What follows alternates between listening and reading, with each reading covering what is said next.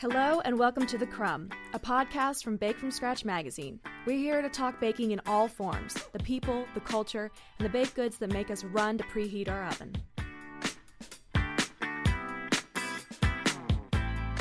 Welcome to the very first episode of Bake from Scratch magazine's The Crumb, a podcast devoted to the rich culture of baking. First, meet your co host, Brian Hart Hoffman, editor in chief of Bake from Scratch, Bundt Bro, and Hummingbird Cake Fanatic. Hello, everyone, and hi, Kyle Grace. It is my pleasure to introduce you to my co host, Kyle Grace Mills, the associate editor of Bake from Scratch magazine, Milk Bread Mama, and the brains behind our The Essential story in every issue, amongst some other things we'll chat about in the next episode. But first, Kyle Grace, tell me what you baked last weekend. Well, speaking of milk bread, I made milk bread. and I know it's completely sacrilege to make something and not eat it immediately in this household of bake, but I actually am saving it for a milk bread pudding recipe. So I'm letting it get a little stale so I can soak it up with some custard and some good milk and then top it with our recipe for creme anglaise, brandy creme anglaise. Yum. And uh, it's hopefully going to be epic. It's I've been wanting to do it since we did the piece, but I haven't. I've been keep eating it fresh. I was going to say you've made it a bunch, but what self-control to let it sit there staring at it knowing that it does have a final life in bread pudding, which will be pretty epic. So I hope you're going to save me some. yeah, patience is not my virtue, but it's not know, mine either. We'll see. Now, tell me, I know you've been baking. What did you bake this oh, weekend? man, which thing do I want to talk about? So, the last thing I baked was our oatmeal chocolate chip cookie bars. And that recipe came from a retro redo story. In every single issue of Bake from Scratch, we take a reader recipe that's submitted to us. It's not that it's not good, it's just the readers are ready for a new life for it, a new iteration. And I think that's a beautiful thing in baking to continually take recipes and improve them. So we do that in our test kitchen. And we featured this oatmeal chocolate chip chunk cookie bar in the magazine. And I knew that I was going to be hooked on it because we added peanut butter.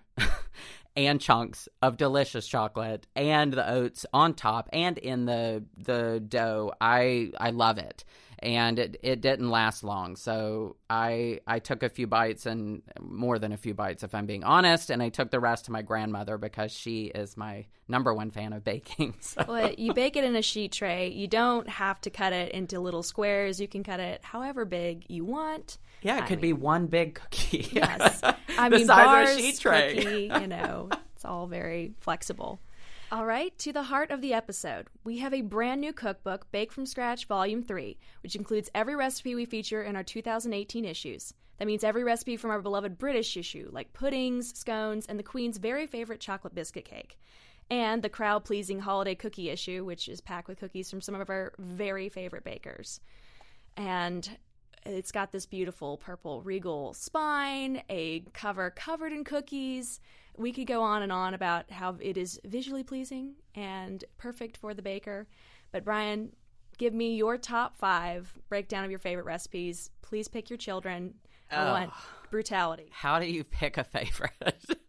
I can tell you the ones that aren't my favorites. Just kidding. Yeah. Um, the five that I think I've baked the most, or I plan to bake a lot in the coming days, especially with Easter approaching, we cannot forget to chat about our milk chocolate egg cookies that we oh my god we took bags of the cadbury mini eggs we crushed them up we put them in the cookie dough we put them on top of the cookies they are so dang good i I think I make them even when it's not Easter because I hoard the mini eggs and, and, keep them in my kitchen. Well, fun fact when we were testing for those, it was during Christmas and we had to test with the red and green Cadbury eggs. So that's they right, were, though. They, they make red them and for green Christmas. when we first did them. Yeah. So, yes, you could bake them for Christmas.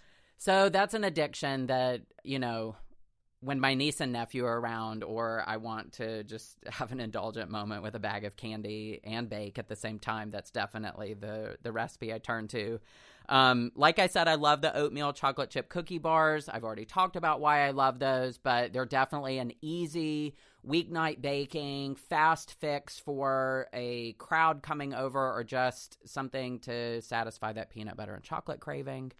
Um, speaking of peanut butter, I am obsessed with our peanut butter cake with peanut butter buttercream. I'm That's seeing right. a trend. I'm seeing a trend with peanut I, butter. Yeah, and you know the funny thing is I haven't loved peanut butter my whole life. Like it's not like I've always been this peanut butter junkie, but about 8 years ago, my sister-in-law showed up to family functions with a peanut butter layer cake with peanut butter buttercream. And I fell in love with it. The texture, the flavor, the I, I don't know, the added sweetness that makes peanut butter even better. And I knew, well, first I begged my sister in law for the recipe. She said, no, I understand. So our team at Bake from Scratch created our version, and it's delicious. So you can always spoil me by bringing peanut butter cake with peanut butter buttercream, or I will make that for anyone that wants it. I love it. Um, and then the fourth recipe is our hummingbird loaf.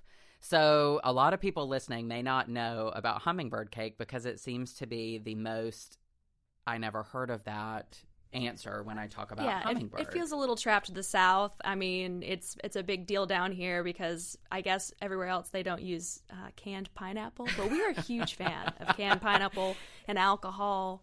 You know, yeah. well, and that's the things. beautiful thing is we took that hummingbird flavor profile with the bananas and the pineapple and we upped the game with some dried apricots and some spiced rum to give it a real nod back to the Caribbean roots that the hummingbird cake actually has. So while the South claims it as a favorite, probably because we added cream cheese icing to it, it truly is a recipe that has origins in the Caribbean. So it's an international flavor that everyone should love hummingbird cake. And this hummingbird loaf, again, it takes what was a traditional layer cake, it converts it into the perfect breakfast or the perfect afternoon snack or just the perfect serve it to your friends because they're coming over kind of a treat and i promise people will not be disappointed the streusel topping on that thing is, is i could just eat the streusel topping alone No, we, So- we definitely call streusel the magic fairy dust of baking. You Oh, just yeah. you sprinkle it on something and it instantly makes it magical. It sure So- does. And then we'll talk about another obsession. I feel like obviously baking's an obsession of mine. I keep using that word. But our black cocoa banana bread, it's it is a hands down I crave that morning, noon, and night. Um so banana bread is a big, you know, part of my childhood. I think it's one of the first things I ever baked with my mom was, you know, it's so important to let bananas over ripen because you get to make banana bread. So it's always that when life hands you overripe bananas, you better make some banana bread. So we took that same theory last year and we really blew up the banana bread profile. We created five iterations of banana bread that add new flavors, new twists, new ways to present it, even into the Bundt pan. I mean, it it just banana bread is a crowd favorite. But when you take black cocoa powder, it does something even more magical and I have made that recipe so many times. I I probably have it memorized by now. And you finish it with a beautiful turbinado sugar that gets so crunchy in the oven. You get the texture of a soft, pillowy banana bread that we, I think we even have chocolate chunk in that recipe. And then with the bananas, the moisture you get from that keeps the, the loaf so beautifully textured, but then the crispy, crunchy top just, it's, it's all the things. Oh, and baker beware because I did this recipe and I didn't follow the recipe. I know, do as I say, not as I do. I used Demerara sugar instead of turbinado and it melted right into the top. So be sure you use turbinado. That's just yeah, it uh, stays crunchy. Yeah, from Yeah. from my kitchen to yours. and that's what we're here to do. I think with our podcast, we're going to be able to talk about the things we've done in our kitchens, the advice we have for people as they take recipes and twist them up into their own. We want people to do that. But you learn some things along the way, which sugars do and don't work, and what textures may or may not work. But you know what? When you try something you love and you discover a solution that ups the game, you've just done what we love about baking, and that's reinventing recipes that bring joy and are fun to share with friends and family. All right, so real quick on the cover why cookies? We've done pies, we've done French gâteau or cake, but what is it about cookies that deserve to be on the cover for volume three? I mean, what can I say? Cookies are just having a moment. Like, and not that they haven't always been in the moment, but I think there's a newfound love affair with cookie baking. We find our cookie recipes are some of the most baked recipes in the magazine. They're some of the top searched on our website. And I think just given the national craze of this, you know, uh, quest for the best chocolate chip cookie we've seen from Alison Roman's chocolate chunk shortbread to Sarah Kieffer's pan banging cookies to Becky Firth with her cookie book, cookies are just sitting in the spotlight and I obviously love a good theme. I feel like after our first it, our first uh, volume of the cookbook with the French gâteau on the cover and the second volume with pie, it just felt like it was the time cookies needed to be on the cover of the book. And I think in 2018 we had such a variety of cookies throughout the spring and the summer and then of course at holiday time that it was really fun to bring some of the all-stars together and give them their photo shoot in the spotlight for the cover. And I think that cookies kind of tap into that primal um, baking of when you're younger. I mean, of course, the Toll House things, but just I feel like cookie dough is some of the first things you ever bake, and it's the most approachable to kind of gate. It's your gateway baking drug. You get in through cookies, I think, and you stay with cake and all the other stuff. And I think we should also, you mentioned dough. Let's talk about do you eat cookie dough, Kyle Grace? So I am good with cookie dough. It's the bread dough eaters of the world who are tempting fate that I have a little bit of concern for. I'm looking right at them. I was right going to say you probably have concern for me. I am unapologetically the founder and president and chief fan of Team Dough. I eat cookie dough, I eat cake batter, I eat bread dough. I think one of my favorite doughs is biscuit dough and that started as a child. My mom made biscuits on the weekends, and I was the curious child that not only wanted to stir and help cut out the biscuits and put them on the baking pan, but I intentionally left room between each biscuit so there was biscuit scrap dough to scrap. eat. Yeah. So I, you know, I am that person. I cookie dough is all. I mean it's a favorite, but I, I don't know any boundaries to my, my obsession with eating dough. And I probably should give a warning that that's not encouraged by The FDA does not approve this message. But you know what? We live on the edge sometimes, and and and I love it. So No, uh, it's okay to be a dough lover. Um, and okay, returning back to the cookbook with its beautiful cookies on the cover. Uh, I do think we should talk a little bit about our stunning photography. Uh, not to humble brag, but we have a photograph to accompany every recipe, and that is not industry standard for cookbooks. That's baked from scratch. Yeah, and you know, it, it it's something I truly believe in. I I feel like I want to see what something should look like to know if I want to bake it. And I can read a recipe, I can see the, you know, the elements to the the recipe and and what the flavor will be, but I love seeing what a final product should look like. I think in today's insta worthy world, um, I want to know what I should be striving for. And so we made a commitment at the beginning of our actually the beginning of our company's history 36 years ago. I, I think across all of Hoffman Media's magazines, every single recipe is accompanied by a photograph. And that holds true in our cookbooks. So with Bake from Scratch, I knew that we were never going to run a photograph or run a recipe that did not have a photograph to accompany it.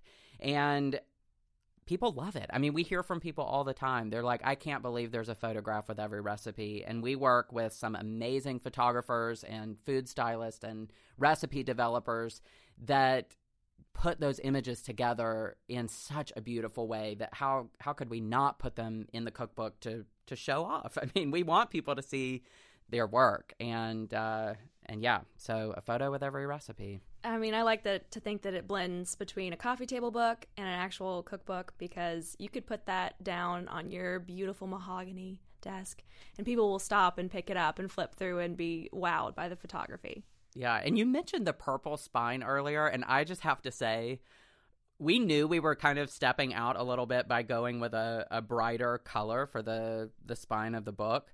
But when I see it stacked with volume one, two, and then now three, it is just It's such a beautiful collection. No, it's the color of royalty. It's perfect. It is. It's good because it's got all of our British recipes in there with like the Queen's favorite cake. I think it's extremely fitting. Um, so, tell everybody what they want to hear. There's going to be more cookbooks. Absolutely. You know, I think I'm often asked questions about the beginning, like why a volume one? How did you know you wanted to, you know, include cookbooks in the bake from scratch branding? And I thought about myself. I think, okay, I love Bake from Scratch magazine, but I don't have room to keep every magazine in the kitchen. I don't, you know, now four years in, or we're in our fourth year now. There's a lot of magazines stacked up. But I knew that having an annual recap of the recipes was something that I wanted to have in my kitchen as a resource. And I knew if I did, obviously our audience of home bakers would love it too. For for people that love the reorganized way of viewing the content. So I yeah, there will be more cookbooks. There will be a volume for every year that we publish Bake from Scratch magazine. And in our fourth year, I'm just going to tell you, we're only getting started. So one day, your bookshelf is going to have so many different colors of book spines that it is obvious that Bake from Scratch has made our mark on the magazine and the cookbook world. Very exciting to imagine a nice, beautiful rainbow collection. That'd be nice. And I know we haven't even published the fourth volume yet, but for the fifth volume, I want a gold spine. Like I want it to be like almost like five golden rings from the Christmas song. Well, we got to think of the anniversary. What would be the fifth anniversary? Be like what wood? We'd have yeah. to have a wood book. yep. No, no, we won't count the pages. We'll just have a wood spine. That's fine. Yeah, yeah, that's all we'll do. All right. So, what are you baking this weekend?